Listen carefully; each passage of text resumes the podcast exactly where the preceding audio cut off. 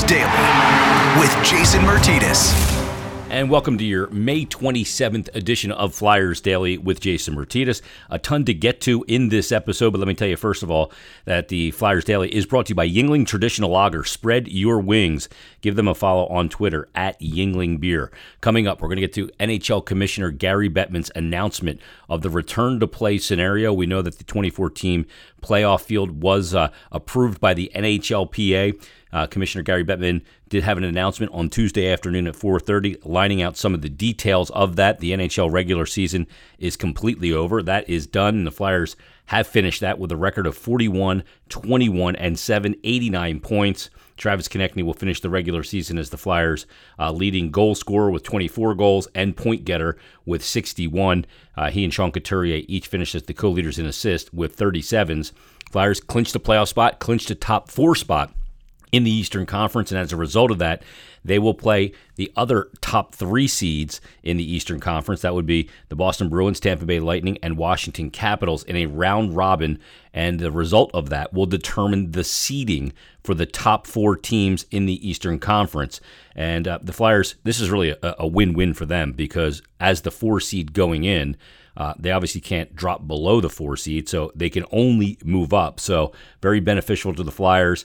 Uh, they will be regular season rules in those round robin games, which means uh, a standard three on three overtime and shootout if necessary. And in the event of any tie in the round robin, uh, the def- they would uh, default to the team that had the higher points in the regular season. So the Flyers would lose a tiebreaker, but they can move up in their seeding here, and that will determine who they play in the first round and uh, who the teams are that get by the play in round. The actual playoffs don't really technically begin until the field of 16, and we'll see who the Flyers end up getting. And one thing that uh, Commissioner Gary Bettman did mention in his announcement, and you'll hear it, is they're still not sure if they're going to go to a bracket system or a reseed. Uh, we'll find that out in due time. Uh, the regular season rules, as I mentioned, best of five series uh, for the play in rounds as well.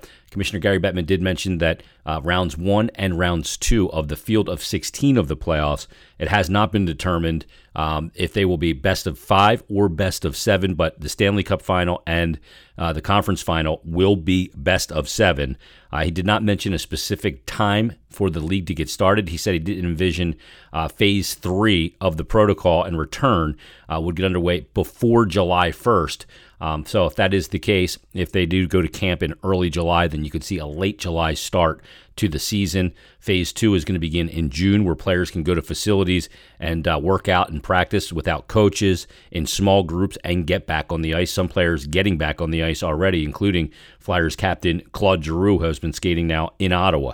So we'll see how that plays out. Also, two hub cities uh, will be what the NHL prefers to use here. It, uh, Gary Bettman did give a lot of the leading candidates uh, for the host cities for the hub cities, including Chicago, Columbus, Dallas, Edmonton, Las Vegas, Los Angeles, uh, the Minneapolis St. Paul area, Pittsburgh, Toronto, and Vancouver. Uh, he expects to make a decision on those hub cities as the league gets closer to play. That'll be determined uh, based on the science, where the safer areas are to return for the teams without fans and that'll be the decision that will be made at some point here as we get into phase three and phase four impl- implementation uh, for the NHL. So, without further ado, here's the commissioner of the NHL, Gary Bettman, and his announcement of the return to play scenario for the NHL. Good afternoon. I am delighted to be with you today to announce the National Hockey League's plans for our resumption of play, the format of the 2020 Stanley Cup playoffs, and how we will conduct the 2020 NHL Draft Lottery. Before I get into the details, I want to make clear that the health and safety of our players, coaches, essential support staff, and our communities are paramount. While nothing is without risk, ensuring health and safety has been central to all of our planning so far and will remain so. Let me assure you that the reason we are doing this is because our fans are telling us in overwhelming numbers that they want us to complete the season, if at all possible. And our players and our teams are clear that they want to play and bring the season to its rightful conclusion. Although we are anxious to get back on the ice, we will not do anything until we are assured by medical professionals and the relevant government authorities that it is safe and prudent to do so. I want to thank Executive Director Don Fehr, Special Assistant to the Executive Director Mathieu Schneider, and all members of the NHL Players Association, particularly players Ron Hainsey, Connor McDavid, Mark Scheifele, John Tavares, and James Van Riemsdyk, who were part of our joint Return to Play committee. It took a great deal of collaborative effort to get where we are today, and their insight, input, wisdom, and passion for our game and its traditions were essential to the process that produced the plan I'll now outline. I also want to thank Deputy Commissioner Bill Daly and league staff and medical personnel who worked tirelessly to craft this plan, and the members of the NHL Board of Governors who once again put aside personal preferences to approve a plan that we believe is fair to all of the teams and our best option under the circumstances. It will enable the best playoffs in all the sports to honor our history and produce a champion worthy of claiming the most treasured trophy in all of sports. Now to our return to play plan. When the given go ahead from the medical experts and the relevant government authorities is given, 24 of our 31 teams will resume play. The top 12 in each conference as ranked by percentage points from our standings as they stood through the games of March 11th when we paused our season as a result of the COVID 19 pandemic. The remaining seven teams will enter the draft lottery, which I will discuss in detail later. For purposes of nomenclature, record keeping, and NHL awards, the 2019 20 regular season has been deemed to be completed.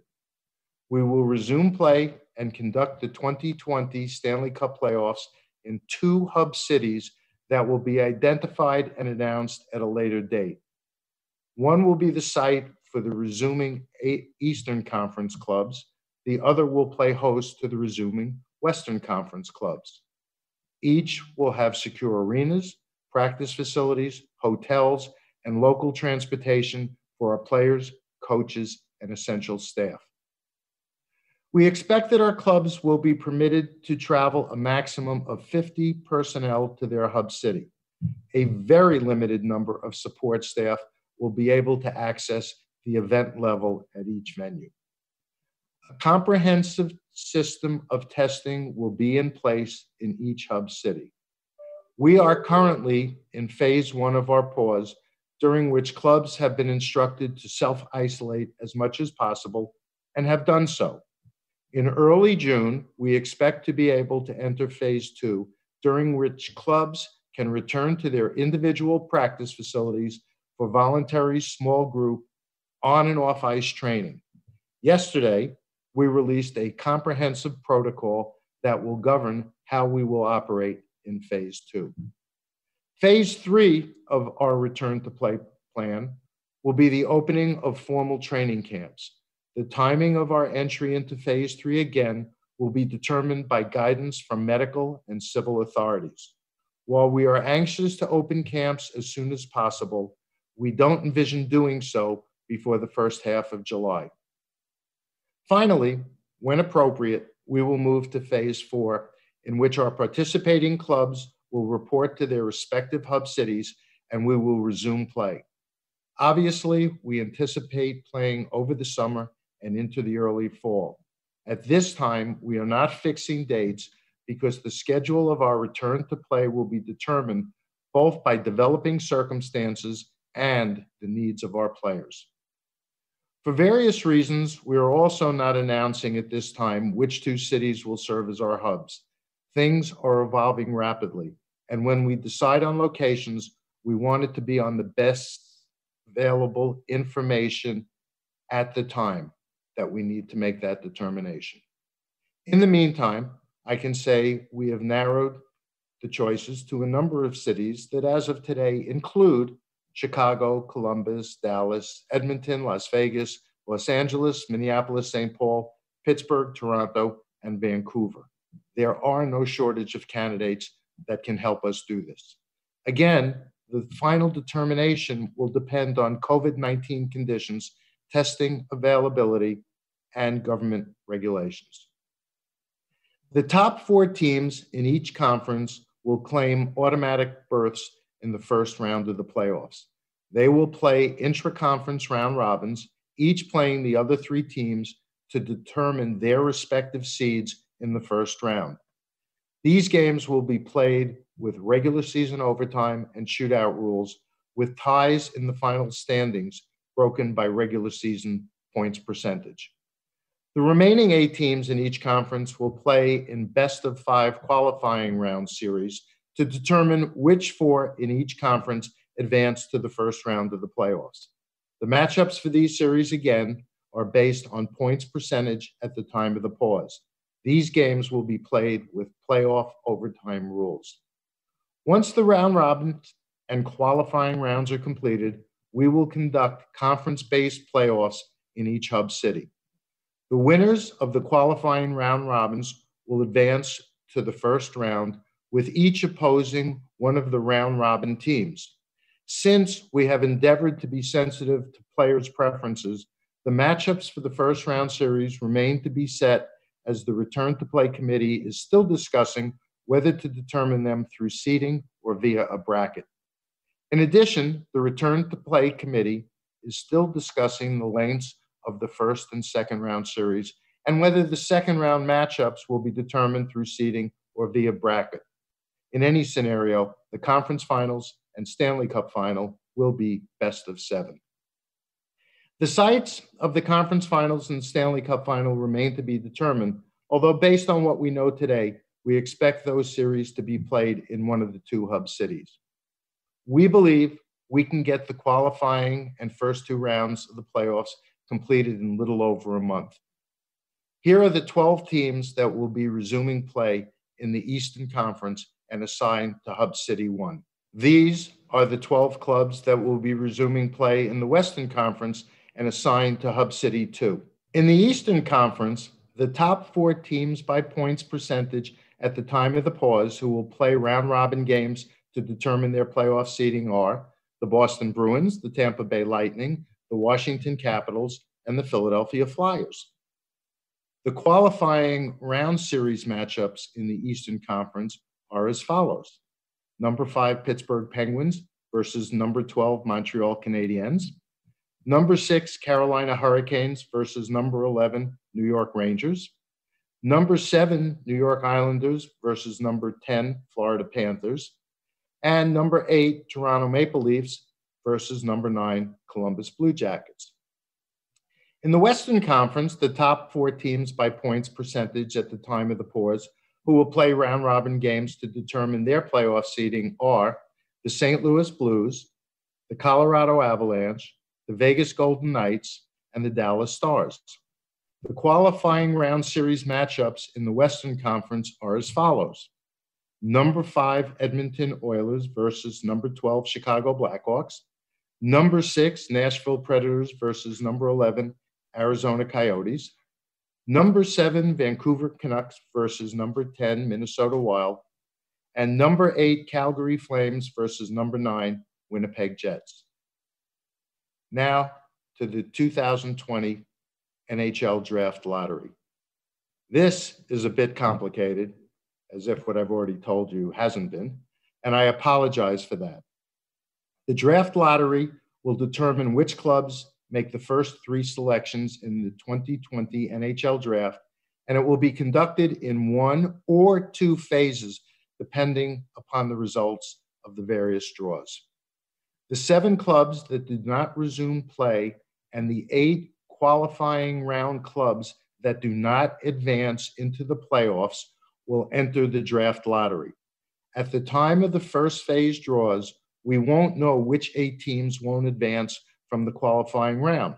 So we have designated temporary placeholders with the odds that the collective group would have had.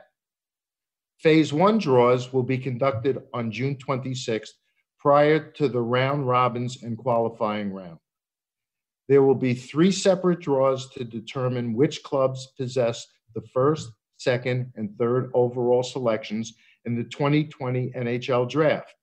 Each will include the seven non resuming clubs and eight placeholder teams that have not yet won a draw.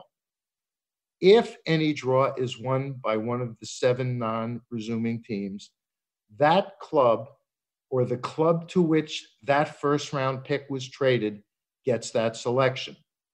If all three draws are won by non resuming clubs, there will be no need for a phase two. Should any of the three draws not be won by a non resuming club, we will conduct a phase two before the conference quarterfinals. At that point, the assignment of the remaining top three selections will be determined through draws, including only the qualifying round clubs that fail to exam- advance. For any and all phase two draws, all teams involved will have the same odds of winning. Once the top three selections are determined, all remaining clubs will be slotted in reverse order of their 2019 20 points percentage. Let me give you some explanation. The format was adopted in order to maintain the distribution of lottery winning odds that were in place entering the 2019 20 season. In other words, teams that do not resume play have the same odds of claiming one of the top three selections as they would have had if the 2019 20 schedule had been completed. You can see those odds here. As previously stated, all clubs involved in any phase two draw as a group will have the same odds of winning. For a possible first of such draws, each club would have 12.5% chance of winning, one in eight, which means each of the losing clubs in the qualifying round would have, in effect, a 3% chance of winning the first overall pick. Obviously, these are extraordinary and unprecedented times. Any plan for the resumption of play, by definition, cannot be perfect. And I am certain that depending on which team you root for, you can find some element of this package that you might prefer to be done differently. But we believe we have constructed an overall plan that includes all teams that, as a practical matter, might have had a chance of qualifying for the playoffs when the season was paused. And this plan will produce a worthy Stanley Cup champion who will have run the postseason, postseason gauntlet that is unique to the NHL. Let me reiterate while we are hopeful, it is our goal that we will be able to resume play and award the Stanley Cup. We intend to do so within a time frame that will enable us to get back to a full calendar for the 2021 season. At the same time, we remain focused on the safety of our players, coaches, support staff, and arena, arena personnel. We will not set dates, choose sites, or begin to play until we know it is appropriate and prudent and are approved to do so. As we seek some return to normalcy, this is an important day, particularly for NHL fans. Since March 12th, we have been hopeful and optimistic that by developing all options and alternatives, we could get to this point. I know I join sports fans everywhere when we say we cannot wait for our players to hit the ice again. And I look forward to the greatest privilege of all presenting the most storied and coveted trophy in all of sports to the captain of the 2019 20 Stanley Cup champions. There's a lot in there from the commissioner, uh, Gary Bettman. He also uh, did a media conference call, a Zoom call after, along with uh, Deputy Commissioner Bill Daly uh, yesterday at 6 p.m. And a lot of the questions were answered during that time uh, about you know teams and the and the draft order and and those uh, specifics, and they will be determined at a later time uh, after the playoffs are over. The team's draft position would likely, uh, in a normal season, will be determined of how the team advances to the playoffs. This may be determined though uh, by how the team finishes on a points percentage basis. So the Flyers would be in a difference If they got knocked out early in the playoffs, you'd have a better draft pick. But in this scenario, uh, the teams will be uh, probably drafting in the order of points percentage. Again, not points because not all teams have played the same amount of games, uh, but they have uh, uh, they can go off points percentage and figure it out from there if that's the way they determine to do it. So, still some variables here, still some things to overcome. Uh, and Gate spoke uh, about testing and the amount of testing they would do on his conference call with media members. Um, and he did say it's going to cost the league millions of dollars, but uh, to come back and play and, and generate revenue via TV uh, will offset that, obviously. And they said they would need upwards of around 30,000 tests uh, to keep the NHL players tested, but did also mention that as a part of that equation, at the point when they will be testing players, um, it'll be a situation where uh, the test that they use won't be one that impedes the public from getting tested because of the availability of testing. They would test players and uh, have the results within 24 hours. And they did also mention Bill Daly that if one player does test positive, that will not shut the playoffs down. They will go into uh, procedures for that and protect other players uh, from also p- contracting the virus from any infected player should that happen during the Stanley Cup playoffs. So a lot of variables here, still a lot of things to overcome. Will they be able to put a hub city in Canada? Uh, the the advantage for uh, uh, putting a, a, hub in Canada is that it doesn't cost quite as much uh, for all this, uh, all the, the, the elements of hosting 12 teams in Canada, with the Canadian dollar being about 70 cents to the American dollar. It is a little cheaper. Plus, obviously, uh, the connection that Canada has with the game. So all of these are considerations, but we'll get those specific details in due time. But what we do know is that the team has announced a 24 team play in uh, uh, playoff field, and uh, we'll see how it all plays out. It's going to be very interesting. Uh, the Flyers not locked into that four seed is the big takeaway for me, and those round robin games will mean something. So if by some chance the Flyers can do well in that round robin and end up moving up to the three, two, or even one seed in the Eastern Conference, uh, that could be beneficial to the matchups that you face going forward. For instance, if a team like Montreal is to beat Pittsburgh and they do do it by a reseeding system, the number one seed would then get the 12th seed in the Eastern Conference, which would be the Montreal Canadiens. Now you say, well, that's not really a bargain because you get Carey Price, but uh, how it plays out remains to be seen, and uh, we'll see when we get those details uh, coming up from the NHL and the NHLPAs. The Return to Play Committee continues to iron out all the details on every little element of this league getting it back on the ice. It's great news, and it's a, it's a big first step for the NHL. The big first step really was the players ratifying the 2014 uh, play-in uh, playoff field.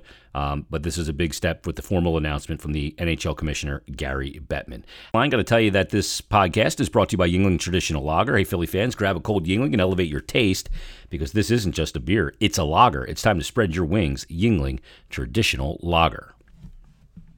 Had a chance uh, last week to catch up with uh, Flyers and Phantoms goaltender Alex Lyon. He played at the Yale University collegiately, very smart guy, political science major, and uh, had a chance to catch up with him on how he's been dealing with the pause uh, and uh, he may be back on a roster, an NHL roster here, as they expand the rosters to 30 uh, when the game does return for the playoff run. So here's my conversation with Flyers and Phantoms goaltender Alex Lyon. Joining us right now on Flyers Daily, Flyers goaltender Alex Lyon joining us. Alex, how you making out and how you dealing with uh, the uncertainty that has been the pandemic?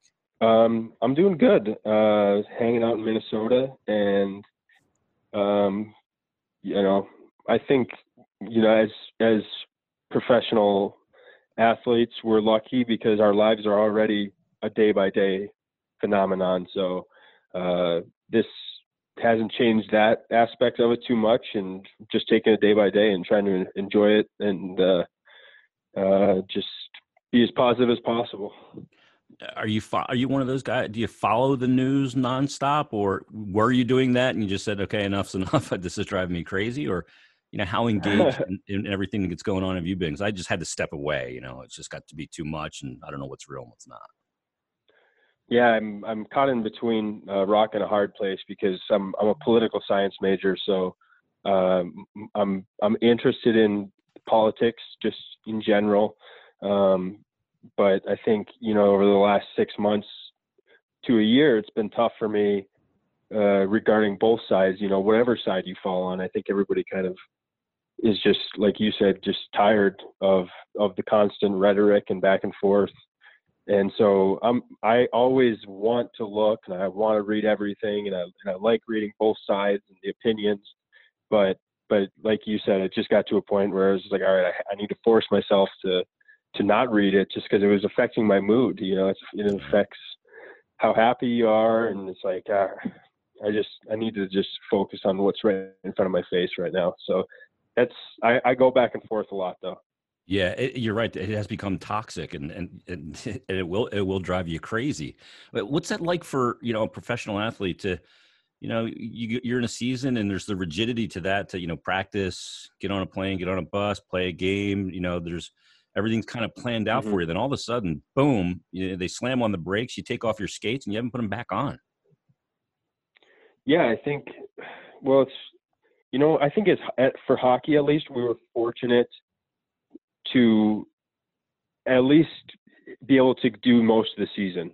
You know, because it's just you ramp yourself up for the season, and then you get to the point, you know, where we were at about a month and a half ago, and you're just like, all right, I need to battle for what eight more weeks until the end of the season, and then I can take a deep breath. So you kind of just, I always try to like look ahead and say, all right, I just need to focus myself in for for two more months here, and then the season's over, and then and then like you said, it just ended so abruptly that it was like, all right, well, I still have this adrenaline and this desire and try to fuel my motivation, uh, but now I have nothing to channel it towards. So it was it was tough for me, I guess, just to alter my timeline. Um, just you know, you have those expectations of, all right, I have this many more games left, and this is what I want to get done, and this is where I want to end up at the end of the year. Um, so mentally, it it is it has been pretty interesting, but um, I guess I just always try to look at it and uh, you know I learned this going just back and forth between the Flyers and the Phantoms so often. Uh, I just gotta you know focus on that that day to day, one step at a time. Don't get too far ahead. Don't look too far back, and uh, and just and just move on happily.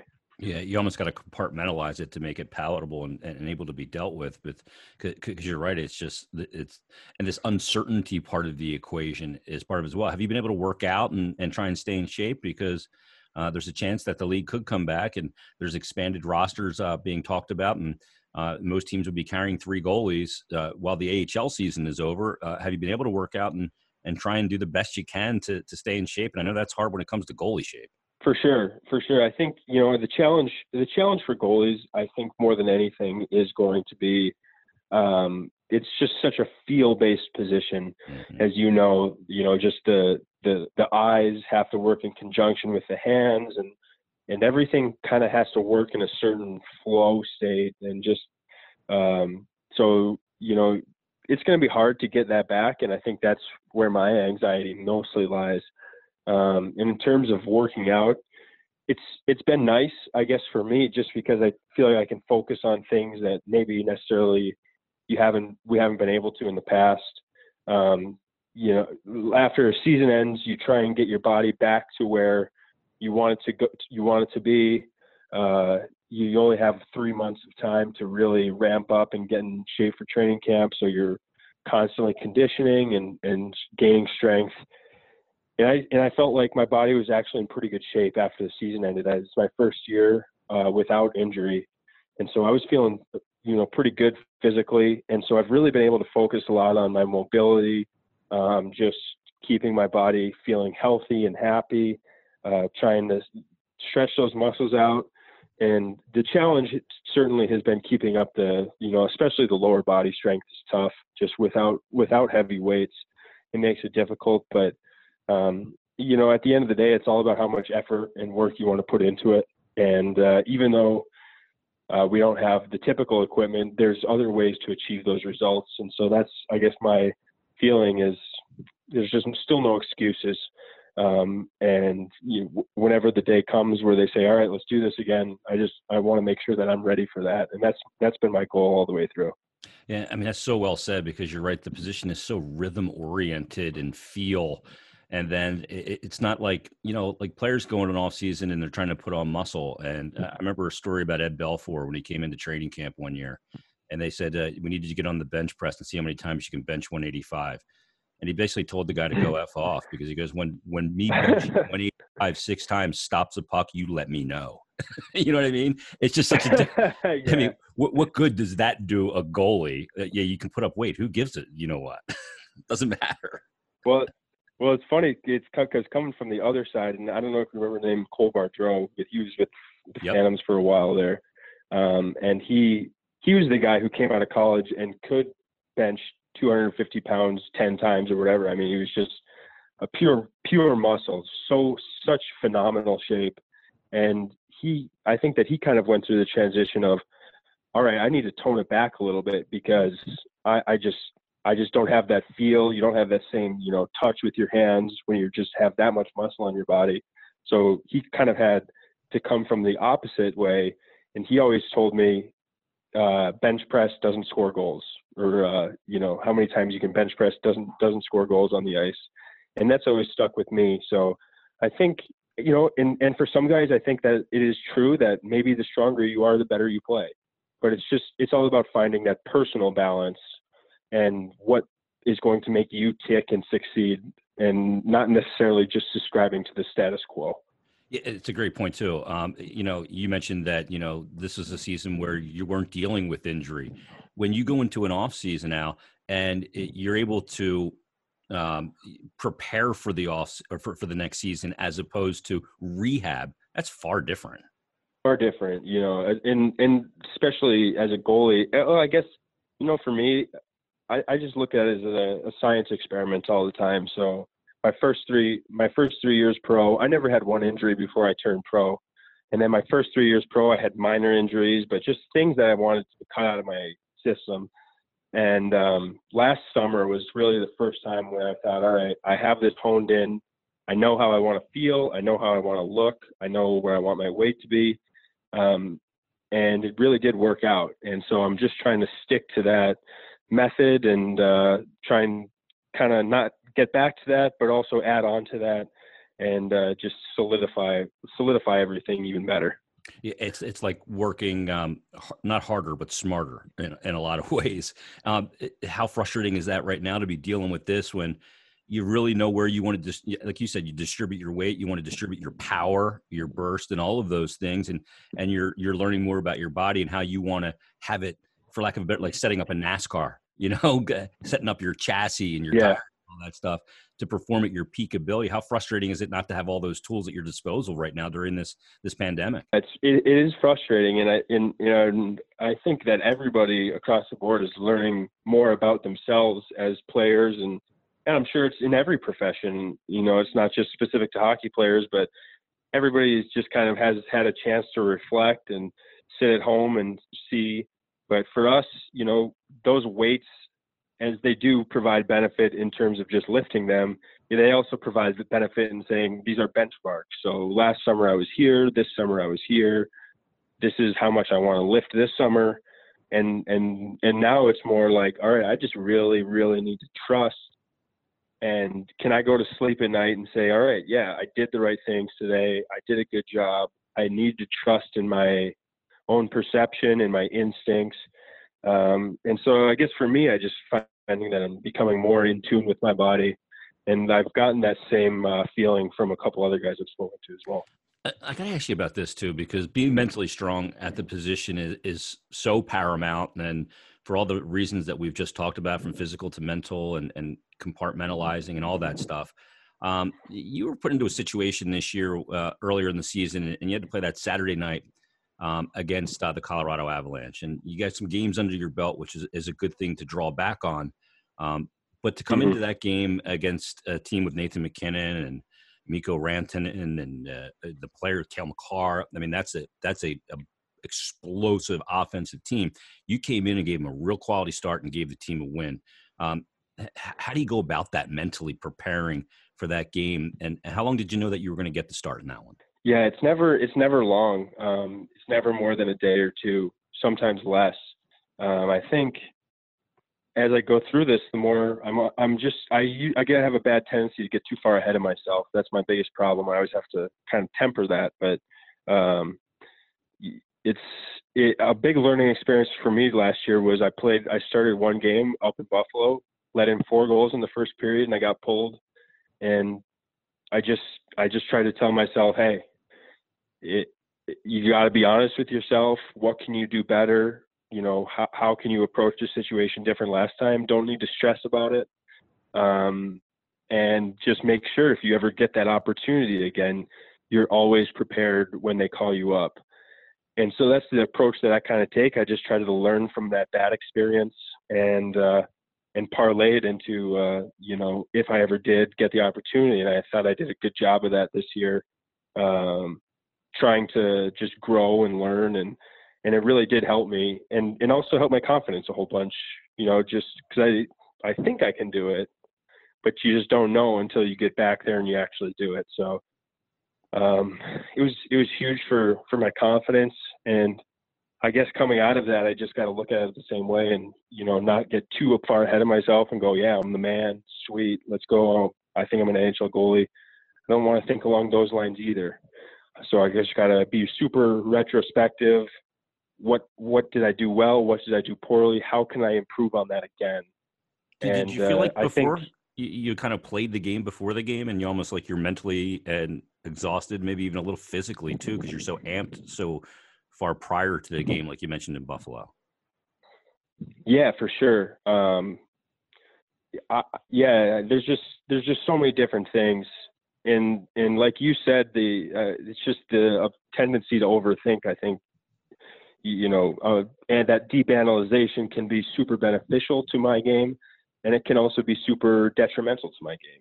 And so, finding the balance between those two is ultra important and uh, you know we're having this conversation now and i can look at it thoughtfully and and retrospectively but but during the season it's just that's an unhealthy way to think and it's just all right this is just another game. It's another start. Just stay in the moment work hard do the best you can and let the chips fall where they may. Yeah. and if it goes like crap if i let in 12 today great. If i get a shutout great.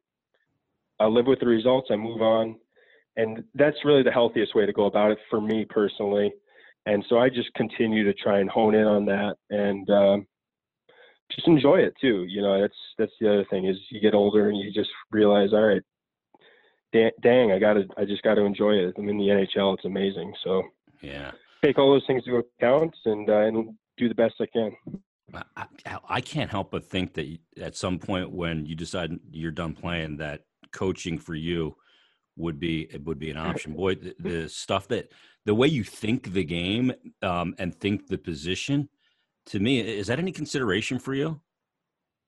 In your for ability sure, for sure. You know, well, I mean, come on, let's be honest here.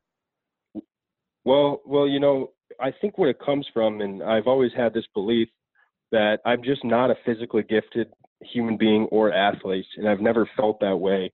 Um, you know, you see some guys and they come off the bus and they're looks like they're carved out of stone.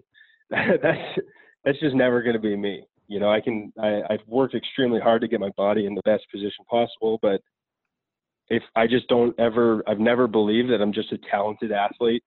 And so I have to find every other way possible to try and, you know, progress my game forward, whether it's the mental side, whether it's relaxing, whether it's so so for me, I just look at it as all right, all options are on the table um, how can i tweak things you know it's just a science experiment all the time. And i think that that's where a lot of that comes from. Um, how can i gain an edge where other guys aren't thinking about it and doing these things? And so i just try to make those sacrifices. Those are great things uh, for, to teach young players and, and to be cognizant of to help players to go to the next level and goaltenders especially.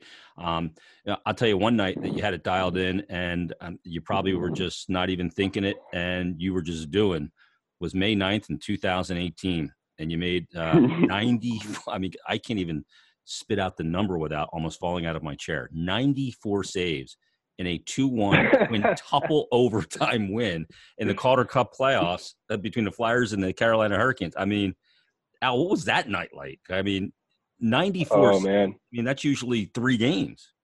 Yeah, well, well, first of all, it was great. It was also terrible. So just so we get that out in the open too. Physically the, and mentally. Yeah, the physically, mentally. No, it was it was amazing, and um, in the moment, I mean, it's just one of those things where it's like I'm just doing it. I'm not. I don't have the intention of making 90 saves tonight. It's just things were happening in in one one interesting angle that I always try to make sure I say when I talk about it is when you're in a third, fourth, second. Uh, the other thing to consider is that was our second night of a back to back. So Mhm. already the play is like, we're in Charlotte, you know, it's hot. The ice wasn't great. And the play is already like, all right, we're pretty tired in the third period and the four in the first overtime. And by overtime two, three, and four, it's like dump it in, retrieve it, pass it to the get it to the wing, skate it down, dump it in, change, da da da. It was it was incredible to see just it was just a chess match. Nobody wanted to make a mistake. Everybody was so tired. Um, and so like there were a couple good chances for sure, like maybe one or two quality opportunities a period. But that game, the farther we got into it, the more it lent itself to just a marathon because it's just like, all right, we're just trying to weather the storm here. Nobody's actually making a push. We're just we're just trying not to lose, and that's kind of what it became. Um, and I, we're just so lucky to to come out on top because if we lose that game two one, you know that's that's history is rewritten. Um, so I just I just look back and honestly I just feel really lucky that we pulled it out. And the first thing I kept thinking was, man, I feel bad for those Charlotte guys. They just Yeah. spent six hours of their life, and uh, the other goalie played just an Alex Nedeljkovic just played an awesome game as well. Uh, so um, yeah, it was just interesting and kind of funny and kind of cool thing to draw on, I guess. Yeah, and it'll make for great stories the rest of your life. Ninety-four saves, uh, and you know, in a back-to-back. I forgot about that element of it too, because you're right; those games tend to slog along in the third period, let alone five overtimes later. I mean, that's just absolutely Yeah. incredible. Uh, Did you have anything growing up uh, that where I mean, you made sixty saves? I mean, sixty is a- pretty absurd number, Oh, but I mean, well, so um, we I actually grew up in in Baudette, Minnesota, which our hockey here has always been respectable. But we grew up in towns next to Warroad, Minnesota, and Roseau, Minnesota, who fielded people like Brock Nelson, Aaron Ness, who was in the Islander system for a while. Uh, the Brotens are from Warroad and Roseau, so it's like a big time hockey communities. And like growing up, I would get three to four games a year where I'm facing like 60, 70, 80. Um, so, so to be, but, but it was just, it's just second nature. I mean, I think I just learned to be able to live in that great mental state and like, all right, I'm just enjoying it and stopping a boatload of pucks here and I'm feeling good. And like I said, I'll just let the chips fall where they may. Um, so that honestly, that did, that did help me uh, a little bit. And it's like, yeah, I've actually done this before. And uh, I don't know, just try not to think about it too much. And like you said, just I just try to use it as a story. And I'm not, I'm not like I don't feel exceptionally proud of it or anything like that. I just it's just fun experience to be a part of, and happy that I went through it with those guys as well. Yeah, it creates a bond with that group for sure. I mean, the thing about it too, every goalie's been shelled um, and had those games where that happens, and and you get into a marathon, and it just becomes always about the next shot and and all those elements of it. Just hey, I made the save. I can't worry about that save I just made. Now I just got to worry about the next one, and it's always about the next one. And if you keep that kind of focus, then you're, you're going to be good to go. Hey, Al, you know it's real interesting too. Um, you're an RFA after this season, and obviously with everything going on, um, has that put a little added stress on you, considering you know your RFA status and and what's going on not sure. only in the hockey world but in the world in general? You I, actually a UFA, first time ever I'll be a Oh. UFA. Wow, Um, so it's a whole different ball game. Yeah, de- definitely, definitely. I mean, I guess I felt like I had a good year last year, and so I was feeling pretty good about my status, um, whether you know wherever it may be. Um, and then this throws a wrench in things, but at the end of the day, just gotta control what I can control, and you know, I I think that I can provide good value for teams and organizations and and to be quite honest with you, I just my pursuit of playing in the NHL certainly isn't over yet. Whether it's whether it's dumbfounded or realistic or whatever, that's another argument. But um, I just continue to work the hardest I can to try and make it to the NHL, and uh, and that's just I guess the pursuit uh, in that I have in life. So um, I'm not going to worry about the money, and I think you know, I wasn't drafted or wasn't on anybody's radar, blah blah blah, until college, and and then, so I guess I just learned in a good way to focus on hockey and stop the puck, and and whatever happens outside of that is what happens, and uh, just can't worry about it too much. Uh, yeah, I mean at Yale, uh, a 939 in uh, your in 2014-15 save percentage, and then a 936 in uh, your last year at Yale. Uh, not bad. That's going to get you on a lot of people's radar. Um, when you have a save percentage that high in, in that league as well, and that's some good hockey. I mean, a 164 GAA. I don't look at that GAA as, as necessarily just a goalie stat, but um, the, the save percentage and goals saved above expectations, the things I really look at. You know that, but um, Al, uh, mm-hmm. last thing for you. Um, when you kind of look at the, the whole situation and, and what's going on, um, do you think the game gets back on the ice? Do you guys think that, uh, you know, based on the things that you're hearing as a member of the PA and everything, that, you know, you guys are going to get this opportunity to culminate this NHL season and uh, get this game back? Yeah, yeah. You know, I would, I would guess uh, I'm, I know as much as anybody else. So like, I, I certainly don't have any insider info here, but I would just say that if you know, Gary Bettman continues to say, let's get the playoffs going. Uh, he's he's a well-established guy, you know, in the professional sports community, and he's really really highly intelligent. And uh, I trust that he is not. Is, I trust that he's shooting everybody straight. I mean, I just think why why would you even keep banging on that drum if you didn't think it was actually going to happen? Um, so I I just try and take little cues like that and uh, I really hope it happens. I mean, it kind of sounds like something is going to transpire here in the next week, but again, things change daily, and I know as much as you do. So um, just wait and see. Yeah, and, uh, and I've been amazed at how transparent both Gary mm-hmm. Bettman and Bill Daly, the league, has been about not only their desire to come back, um, but also in, in, some of the scenarios. And I think it's good because you know this hockey fans are tremendously loyal and um, to keep them kind of in the loop with what's going on i think is is even swelling that thirst for the game even to have stanley cup playoffs in the summer yes. you know which is i think is great. Yes. Yeah and you know what? I've been one thing i've been really appreciative of and i think points a lot to the hockey community is there just haven't been any inklings of all right well we're only going to play for this you know certain level of pay. Um, not that I necessarily even disagree with, uh, like uh, you know some MLB guys have come out and said that stuff, and I totally respect and support their position um, because everybody has a family to take care of. That's the bottom line. You want to get what you're worth for sure, but um, I do appreciate that you know you haven't heard any of that in the hockey community, and it's always been hockey first. And uh, you know, at the end of the day, if we are talking economically, I do believe that um, everybody's going to have to sacrifice a little bit for the health of the game, because you know, if if the wrong guys starts wrong guys start saying things that are, um, you know, could could just lead to tough conversations, and so we want to get this thing back up and running full operation as quickly as possible. And if we're talking emotionally or economically, I just believe that that's the best way to go about it. So I, I hope that continues and and it's been really encouraging so far. Yeah, you're so right because look like like you said, like I don't necessarily disagree in theory with what Blake Snell and Bryce Harper kind of said. Um, but it, to, to say it publicly in that way probably was a little tone deaf considering 33 Amer- 33 million Americans are out of a job um, number one, and then number two, um, like we get it, and we want you to be safe and get the the sport back in the field of play, but.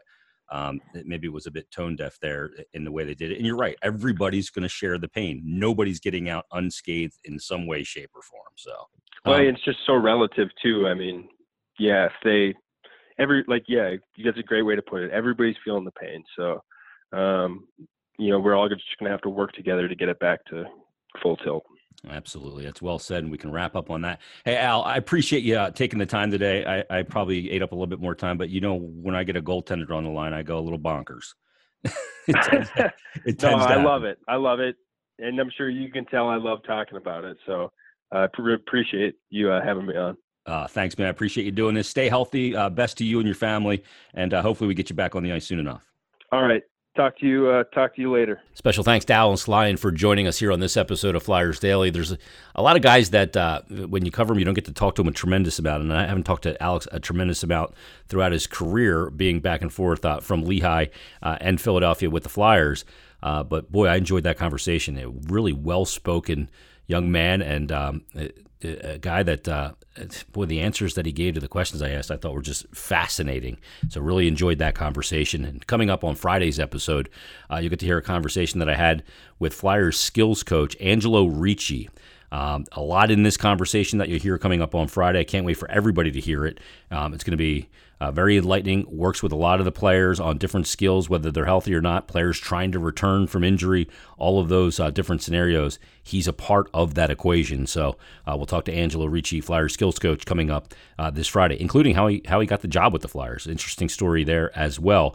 And this episode of Flyers Daily is brought to you by Yuengling Traditional Lager. Spread your wings, hey Philly fans! Grab a cold Yuengling and elevate your taste because this dish isn't a beer, it's a lager. It's time to spread your wings, Yuengling Traditional Lager, and give them a follow at Yuengling Beer on Twitter.